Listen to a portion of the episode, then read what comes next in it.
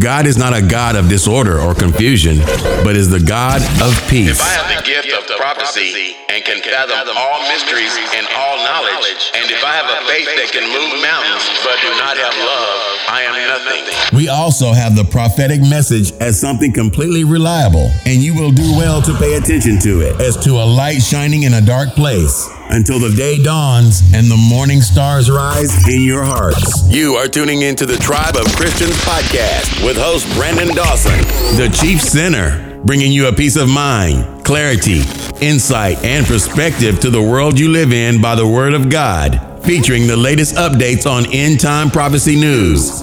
Don't, forget, to subscribe to the Tribe of Christians broadcast, either on Stitcher, Spreaker, iHeartRadio, Podbean, SoundCloud, Facebook, or YouTube at tribeofchristians.com. Without further ado, here is your host and teacher, the Chief Sinner.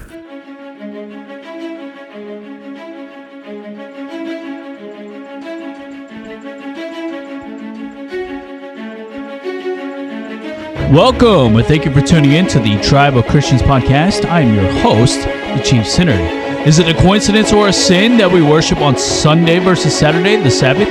Is there a purpose for both Saturday and Sunday? In this episode, I'm going to reveal the truth behind both Saturday and Sunday worship, the difference between God the Father and God the Son, and the purpose between Jew and Gentile.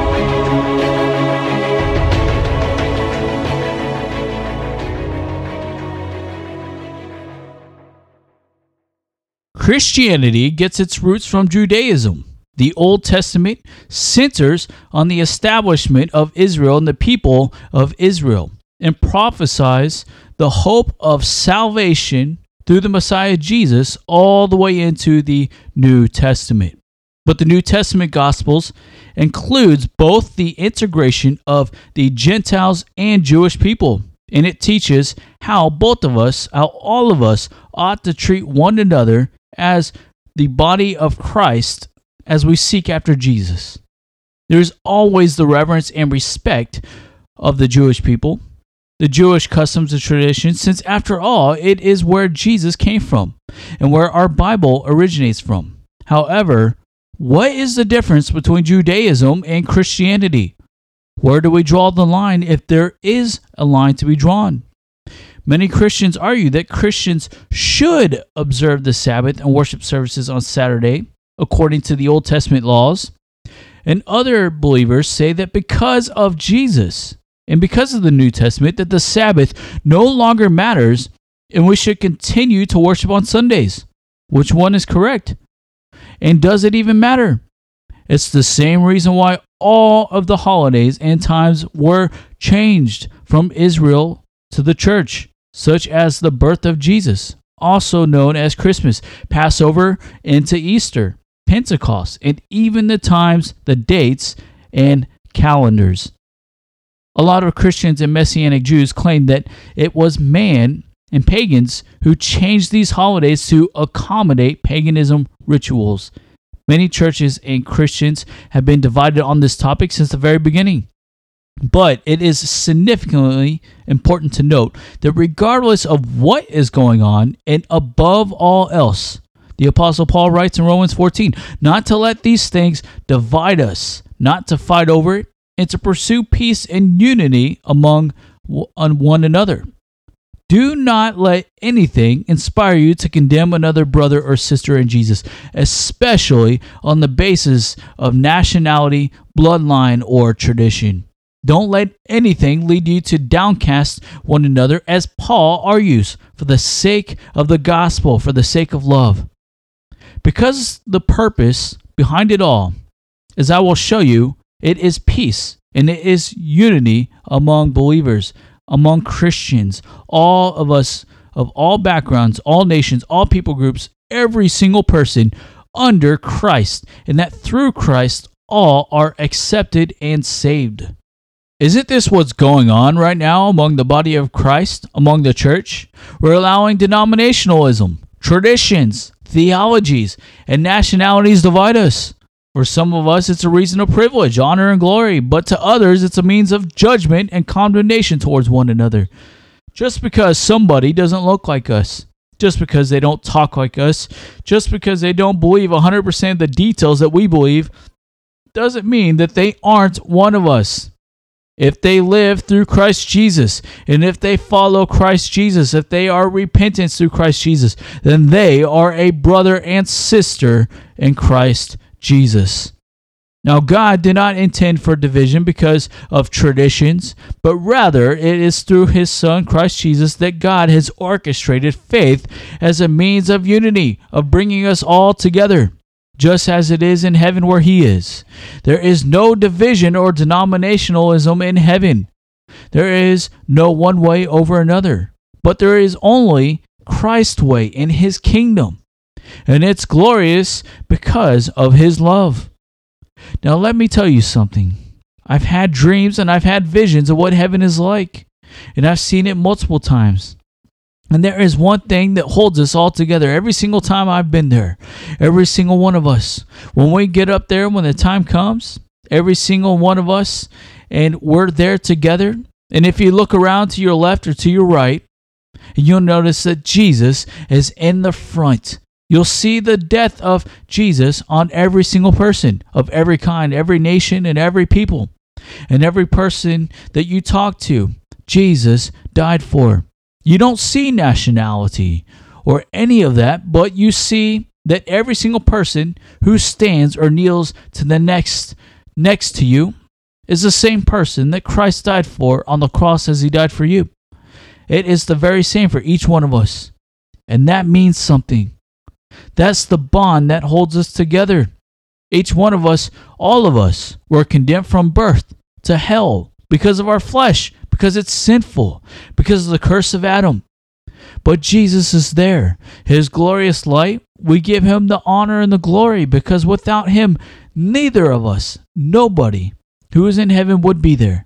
So there is this great sense of family. There is this great sense of community, of unity. Nothing else matters because we were all bought for and paid for by the blood of Jesus through his sacrifice on the cross. That's what unites us together. And although when we get up there in heaven, as it is written, all the past has faded away, and although that you won't remember the sins of your past in the way of condemnation of guilt, and although many things will indeed fade away and be forgotten, but the very one thing that will never ever pass away, that we will ever, we will never forget, will be the very death of Jesus on the cross. His meaning will hold value of all time. It will never lose its value, its purpose, and its meaning. His cross will be before us at all times. And although there are many scriptures from the very mouth of God that says that God never changes and that the Sabbath was and is indeed on the seventh day of the week. It is Saturday. But yet Jesus said in Matthew 18:20, "For where two or three are gathered in my name, there I am with them." That is going to be the entire key to focus on. Where two or more are gathered, I am. Never forget that. The key and the focus is unity in the promise of Christ. Now, Jesus' words here are not conditional. He didn't say where two or three are gathered in His name only on Saturday, the Sabbath day. It wasn't conditional upon a single day. Jesus simply said, when meaning at any time where two or three are gathered in his name. He is there with them. And Jesus did not say, where two or three Jews are, I am there. But no, it is an open invitation for any believer who comes to him in his name, regardless of nationality. So, in other words, the Sabbath on Saturday isn't just about the significance of the day, but it's also about the Lord. It's about Jesus. Jesus is not a liar. He doesn't give false promises. He doesn't leave any word unaccomplished or unfulfilled, but rather he upholds every single word. So whether it be on Saturday or Sunday or any other day of the week, if we are gathered, we come together according to his name, he is there too. Now, Romans chapter 14 gives us a clearer picture here concerning the differences between Jewish and Gentile believers in Christ and their traditions.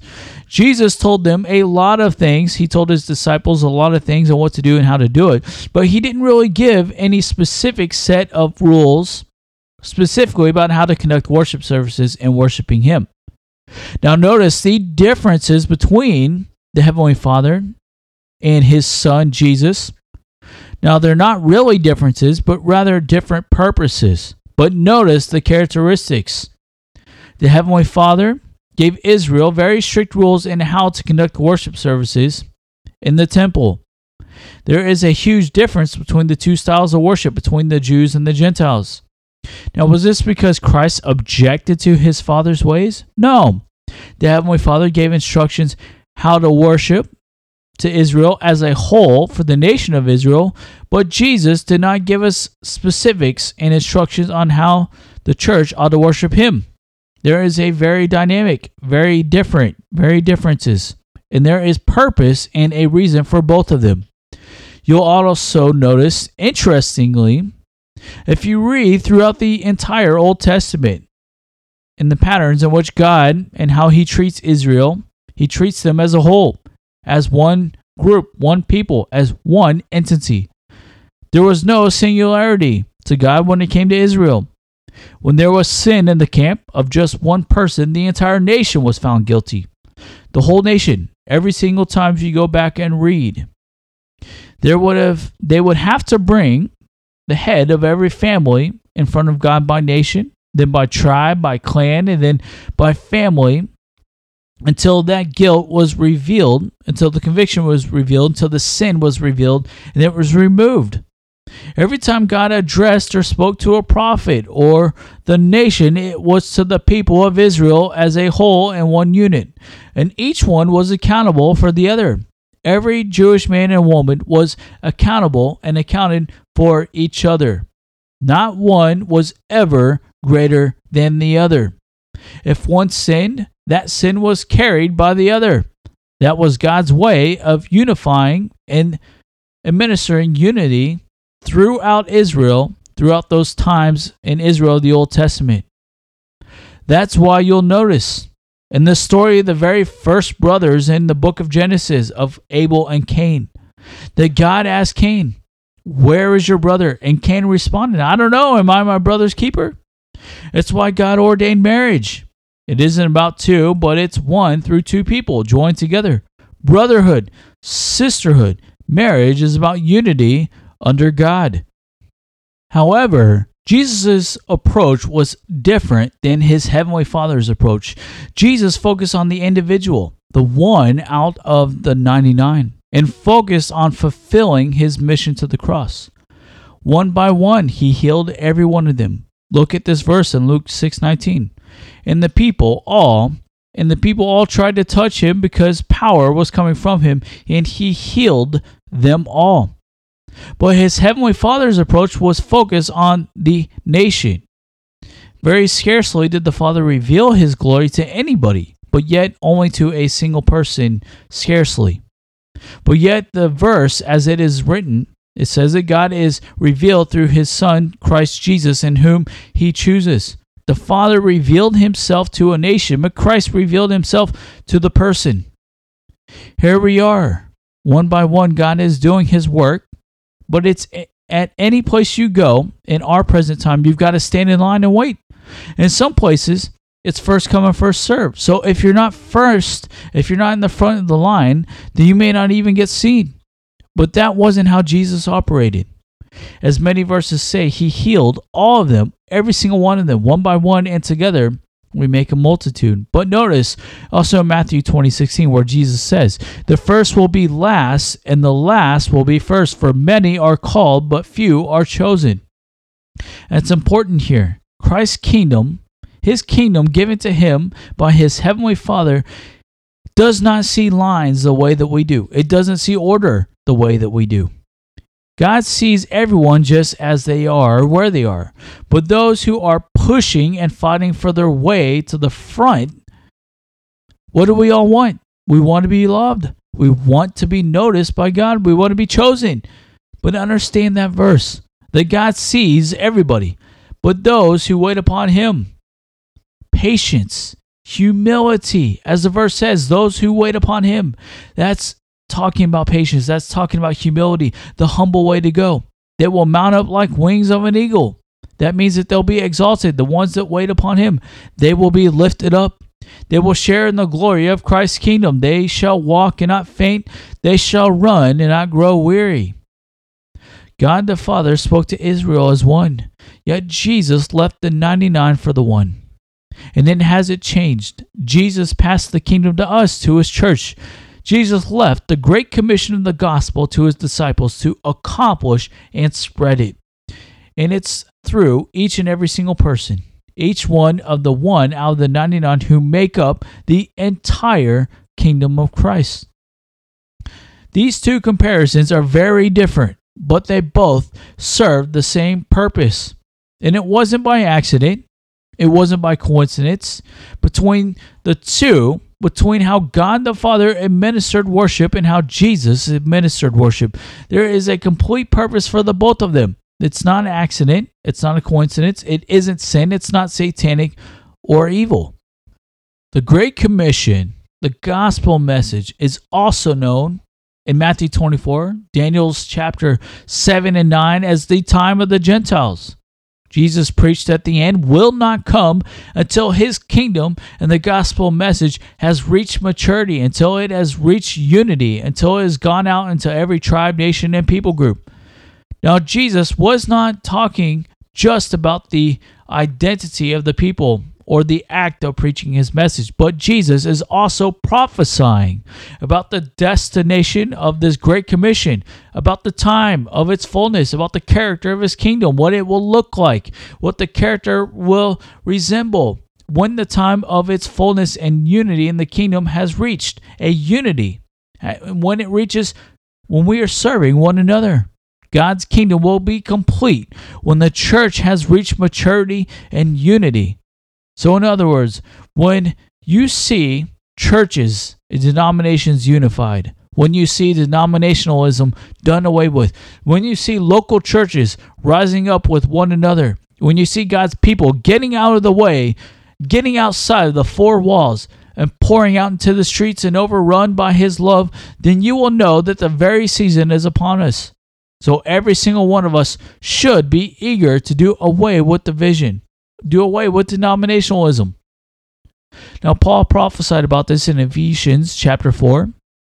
He prophesied when God's kingdom would be complete, when it would happen. He says it in Ephesians 4:13. So Christ himself gave the apostles, the prophets, the evangelists, the pastors, and the teachers to equip his people for works of service so that the body of Christ may be built up until we all reach unity in the faith and in the knowledge of the Son of God and become maturity or mature, attaining to the whole measure of the fullness of Christ. When we were given these callings, the callings of being a pastor or an apostle or a teacher, we were given these callings in order to pursue unity and maturity in Christ as one and our time will not be completed or fulfilled until we are able to accomplish this, until His Spirit is able to accomplish this through us, until we set it all aside, until we set denominationalism, uh, denominationalism aside, until we set aside our uh, personal agendas and we pursue unity. That's what we need to be praying for. Repentance of the church and the coming of unity. We need to be praying for humility. Jesus trained 12 men his disciples and how to carry his message across the world and equipping them according to Galatians chapter 5 with all these various gifts and callings. But Jesus didn't give a constitution of discipleship or apostleship. There was no law about governing the church or a set of specific rules on how the church ought to worship Christ but rather the law was summed up and the first two commandments, which Christ said, love God and love your neighbor. And by these two things, all laws are fulfilled. Now, Paul emphasized the characteristics and who to appoint as representatives and ministry as elders, but Paul never promoted a hierarchy system in which we have today. Those characteristic traits and how we appoint elders and leaders were not about appointing somebody over anybody, but rather it was through humility, seeking the traits and characteristics of love and of the Spirit, which was to appoint a steward to serve God's kingdom. Leadership isn't about being above or over anybody, but rather it's about being under and through. Your kingdom come, Lord, your will be done. Like the Red Sea, the Israelites didn't go above it, but they went under and through it, right on the bottom of the ocean. That's why we read in Galatians chapter 3 that Paul calls out the hypocrisy of some of these apostles and some of these leaders by revealing that they're going back to the way of traditions and picking titles and picking names for themselves, as it says in the word. For as for whatever they were, it made no difference to me. It added nothing to my message. I preached the same gospel to them as I preached to, to the Gentiles. So, after Jesus' ascension into heaven, because the kingdom was given to the church, until Christ comes back for his second coming. Because of this, we're left with this big gap, a big question how to accomplish the Great Commission and how services should be conducted, rather on Saturday or Sunday. What to eat, what not to eat, what is holy, what isn't. Now, Jesus did these things in such a way that although the word says that God changes not, however, it did change everything. That ought to tell us something that has to tell us something. That by the way that Jesus lived, it changed everything.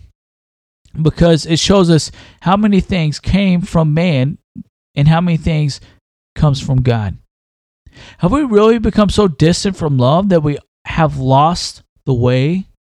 That if God never changes, then why is it that worship is acceptable on both Sunday and Saturday?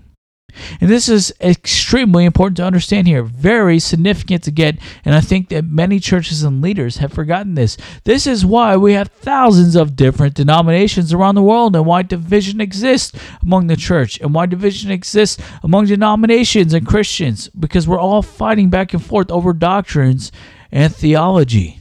There is no hierarchy in heaven. Absolutely none. No hierarchy exists up there. None. There is only but one God, one king, one ruler, one Messiah, one teacher, and one leader. There are no equals to Jesus. Nobody is equal to God. No one. Don't miss this, people. Matthew chapter 23, verses 1 through 11.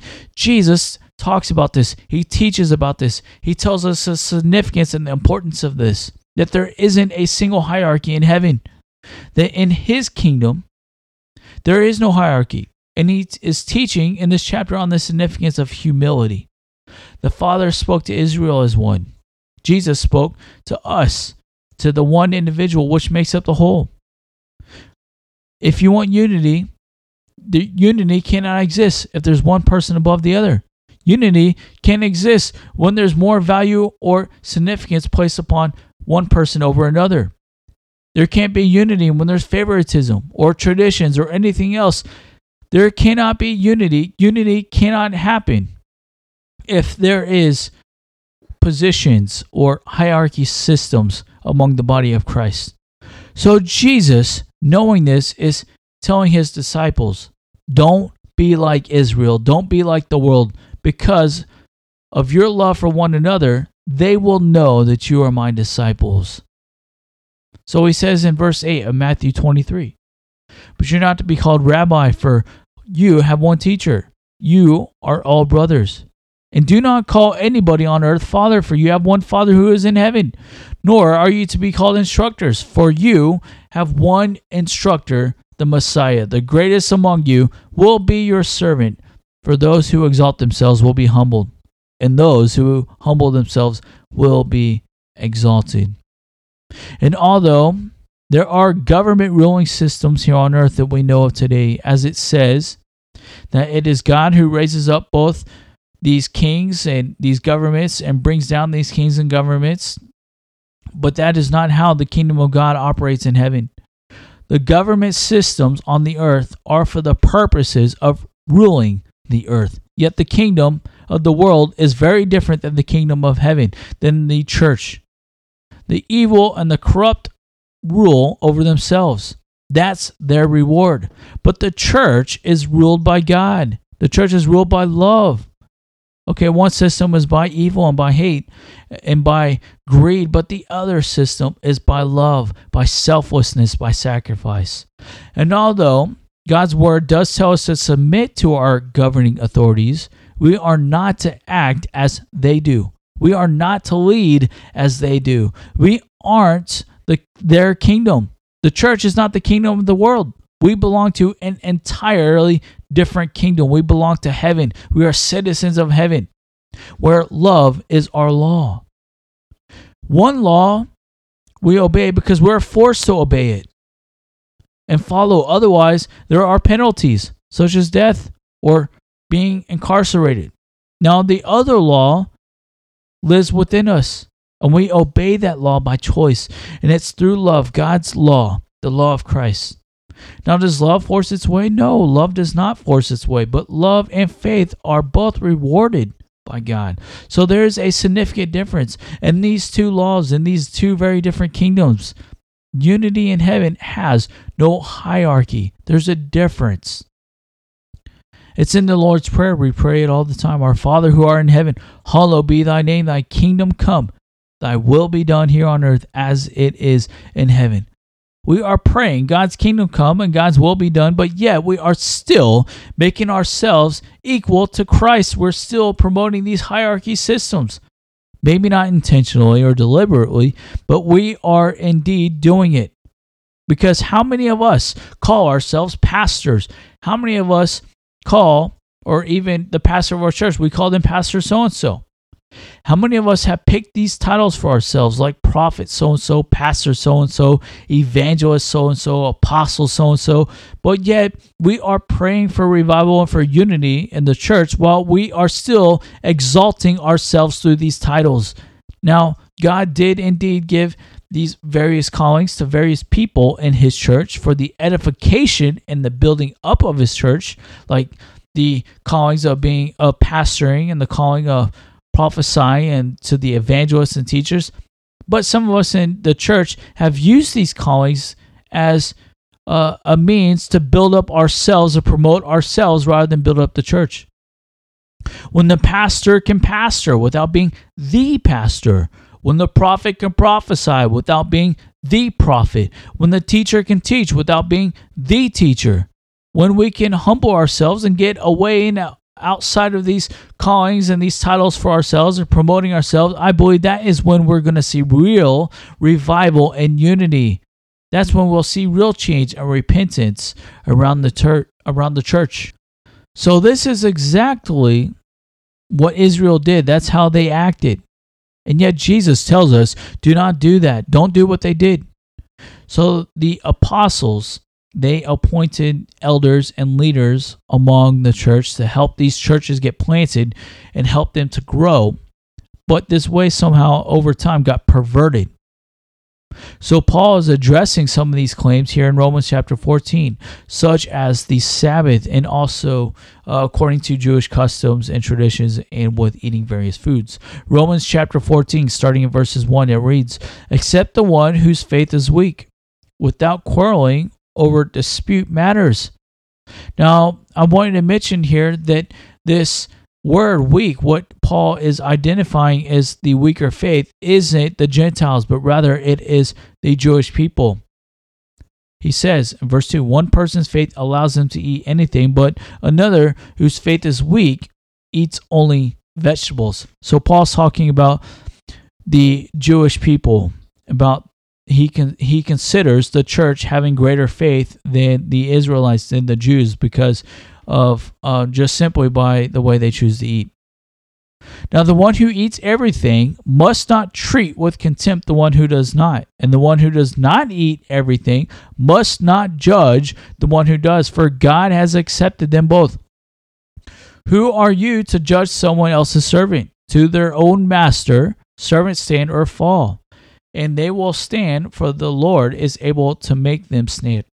Now, Jesus is saying here that both the Christian and the Jew, their master is both God. So don't judge one over the other.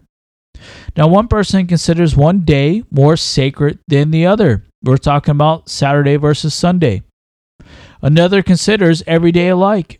Each of them should be fully convinced in their own mind. However, whoever regards one day as special does so in the Lord.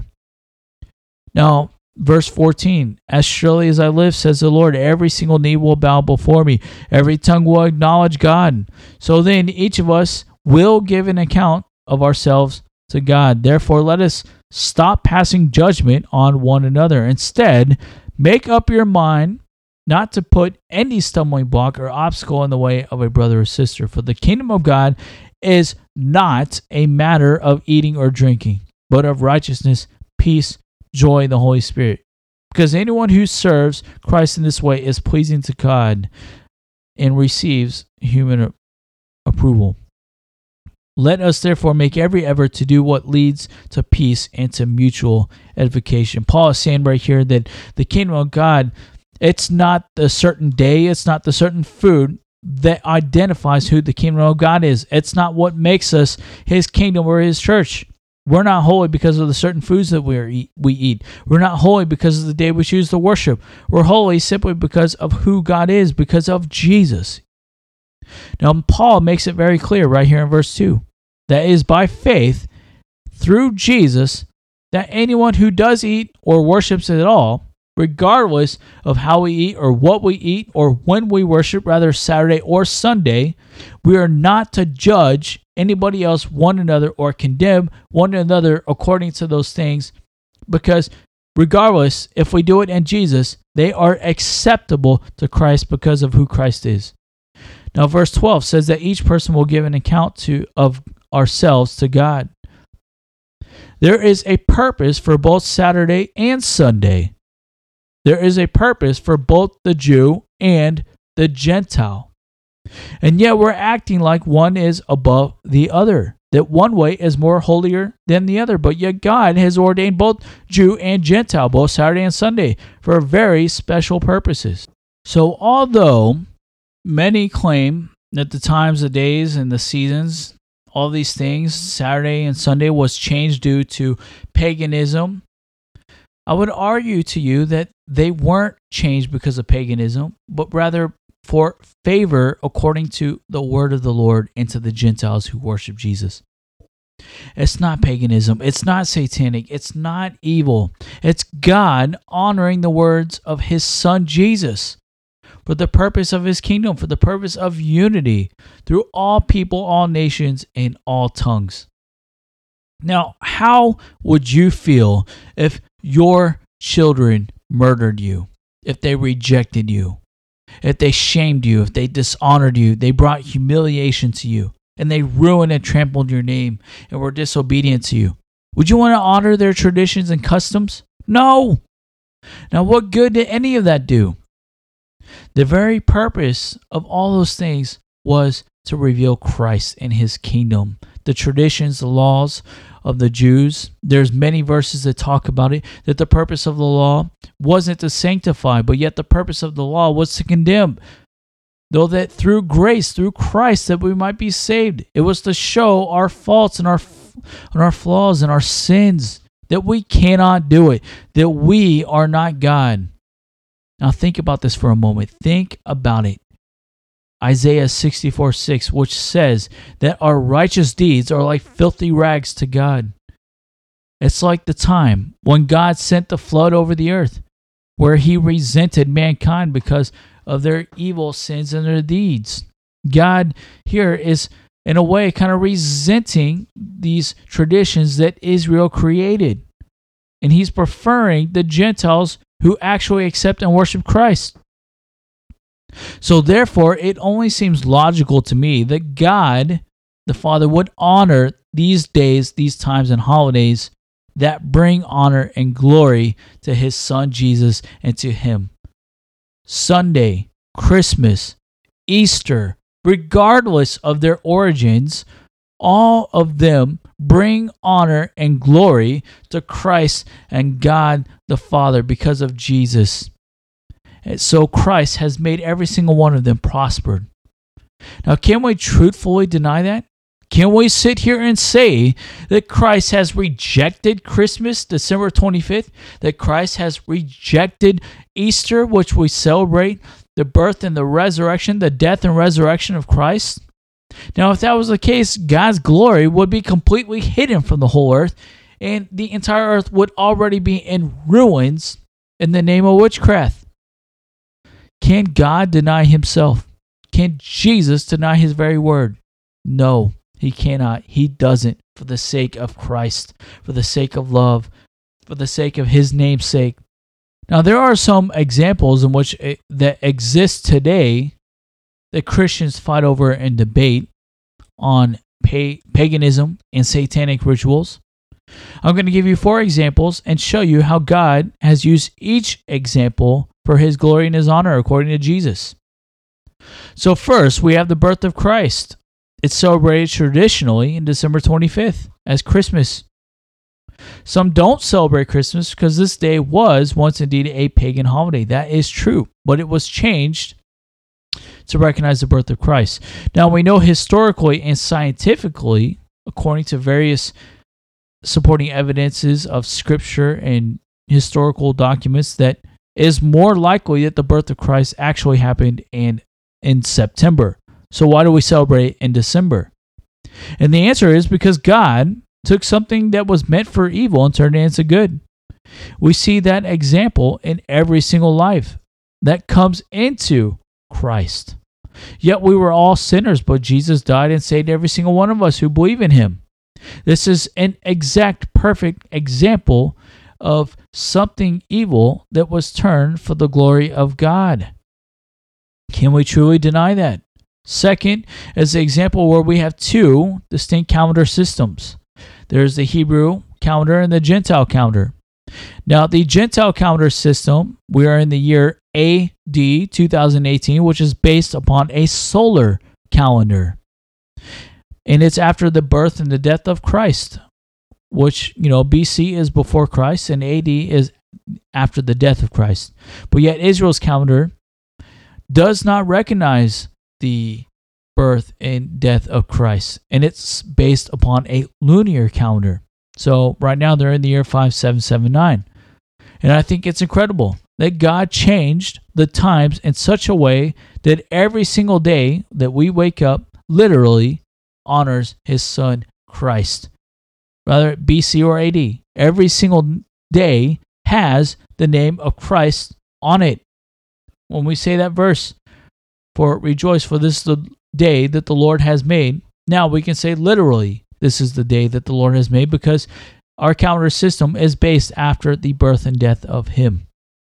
Now, a third example the death and the resurrection of Christ is celebrated on Easter, which coincides near the time of the Jewish festival of Passover, which resulted in the change of worshiping Christ not on Saturday, but rather either Saturday or both Saturday and Sunday. Because Jesus was crucified on the Sabbath of Friday evening at 3 p.m. And then he was resurrected on Sunday. This is a perfect example of turning a law that meant for death, the death in which Christ literally died because of sin, but God turned it into good through the resurrection of Christ on Sunday, that all who believe in him and his son Jesus have the chance to also know God the Father, just as Israel has given that chance. Now, Israel seek God on Saturday, but the Christ seeks Christ on Sunday. But it is through Jesus, rather, that both are acceptable, either Saturday or Sunday. So it is clear to me this was not done accidentally or satanically but rather it was ordained and allowed to happen intentionally. It seems that God has literally blessed both Saturday and Sunday. That God has blessed both that God has blessed both Passover and Easter. That he has blessed both the Jewish birth of Jesus and the Gentile celebration of his birth on Christmas, December 25th. God has blow, blessed both calendar dates, both Hebrew and Gentile. But the favor right now is not upon Israel, but it's on the Gentiles, according to Romans 11 11. This is because the Gentiles have accepted Christ, where Israel rejected Christ. Why else is the nation of the United States so blessed? Why else did God use the United States to reform and reestablish Israel? Not because the United States is the new Israel, but rather the United States is the example to and of Israel. Israel made a foreigner of Jesus. They rejected him as their Messiah, as their king. They rejected him as God and as the Son of God. They rejected him and made him a foreigner of them. So Christ went to the Gentiles, where us as Gentiles have accepted him. We believe in him. The United States was formed by the rejected foreigners of all nations and multitudes. It says it right there on the Statue of Liberty. So God formed a nation of the foreigners, of the humble. God made a nation out of immigrants. And he took that nation and very poetically, he reformed from that nation Israel. God remade Israel and rebirthed Israel through and from the United States, a nation of immigrants and foreigners. Israel made a foreigner of God, so God scattered them. And then God took all these foreigners, He made a nation out of them, and then remade and rebirthed Israel.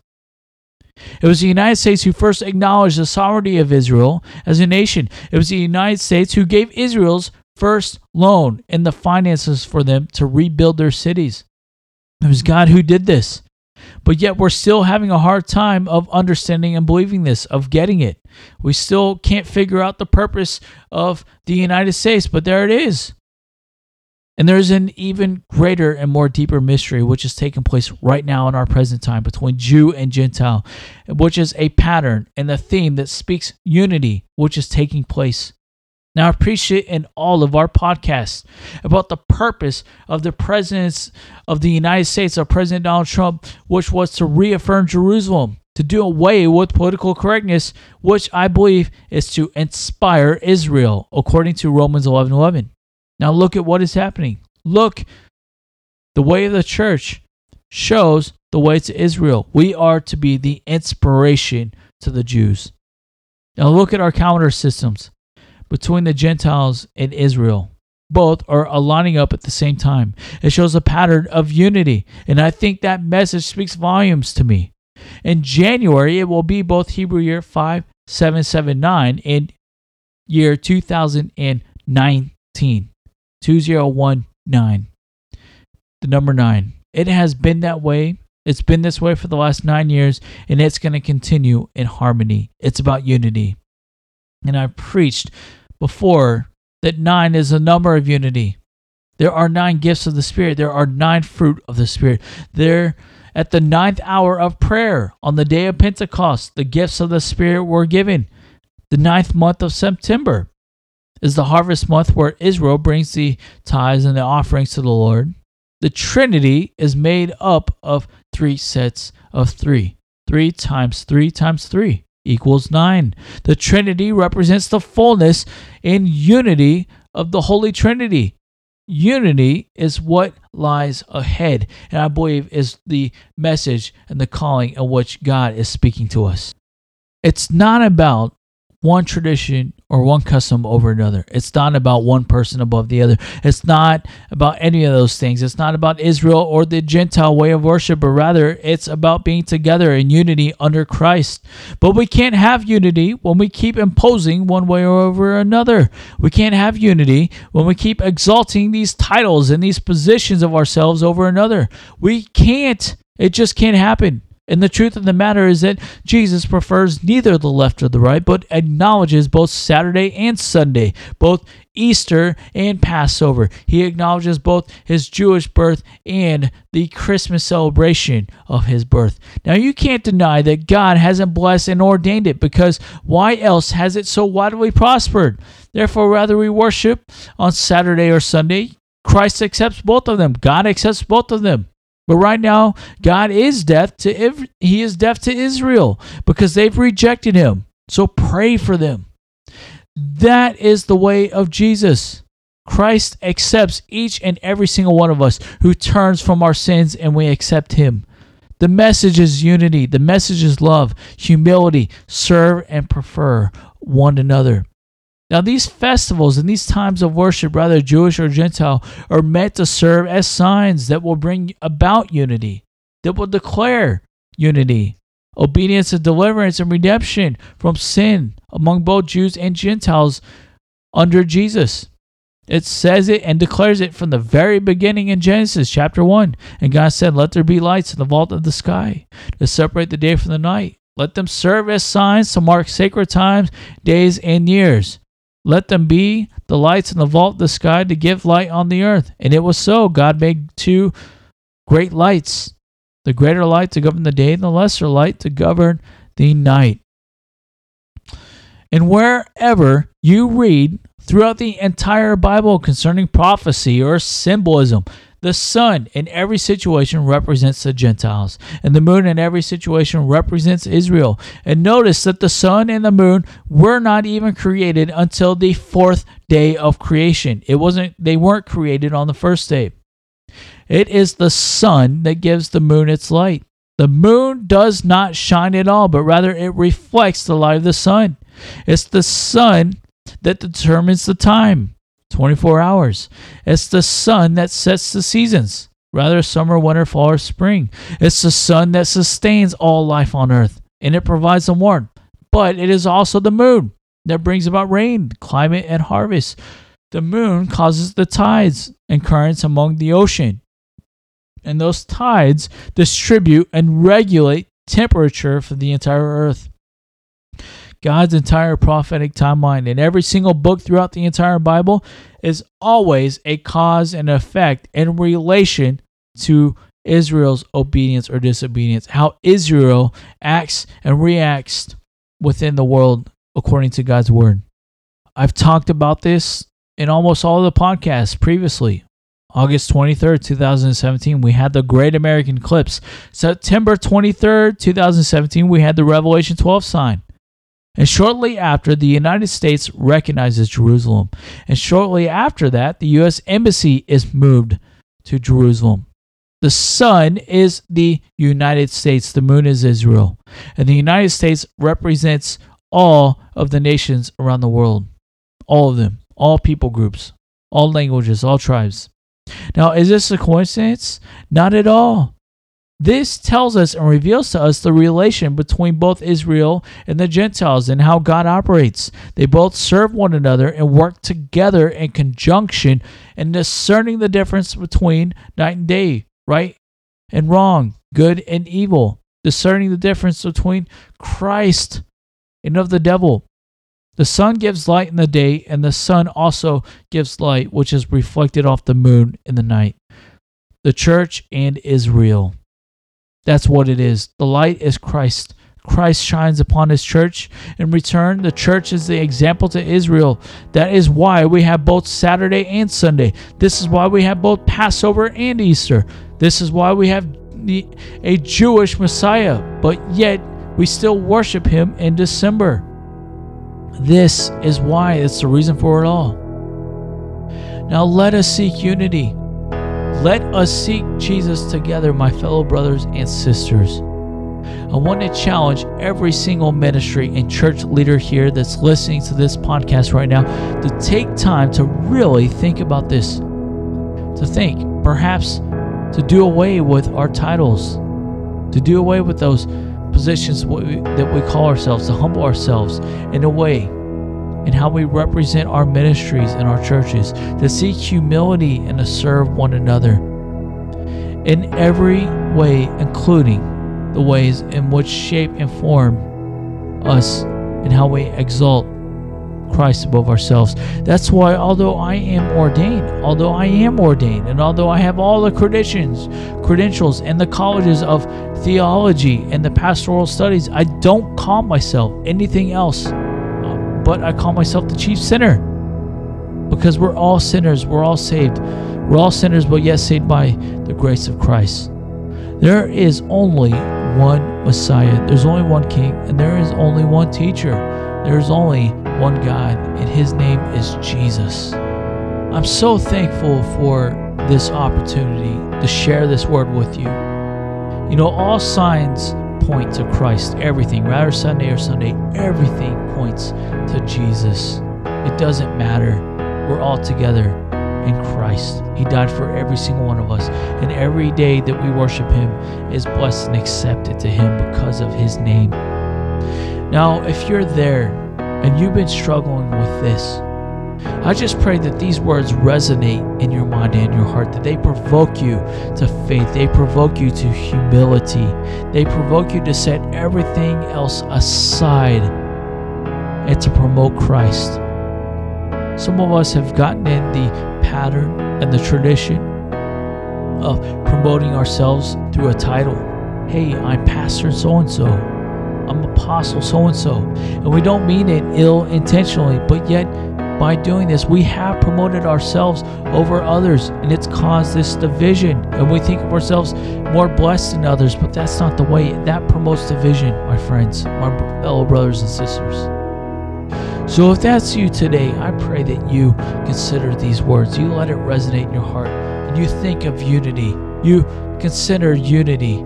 You pray for the unification between the, the different denominations. And I just want you to pray with me today. I want you to pray with me. I want you to seek humility. Heavenly Father, we thank you for who you are. We thank you for your Son, Jesus, who died on the cross for our sins. We thank you, Father, for your very word, for your Holy Spirit, Lord, that has revealed your ways to us. We, I am so thankful for the way of humility, for the way of serving one another. And Father, please forgive us of our sins if we have ever promoted ourselves over anybody else. I pray you, please forgive us. Reveal it to us, Lord. And I pray that we rather seek to promote unity, that we promote and prefer one over another, that we serve one over another. We serve each other, Lord. And I pray that we turn back, that your church repents from these things. And I pray that Israel sees the example of your church and they find the way. Let us seek humility. Let us seek unity, O Lord. I pray you show us the way, you lead us, O Lord. I pray that we join together with one another. And it's in your name and your example, O Jesus, that we pray. We pray for healing in your church, O name. In your name, O Jesus, that we pray. Amen.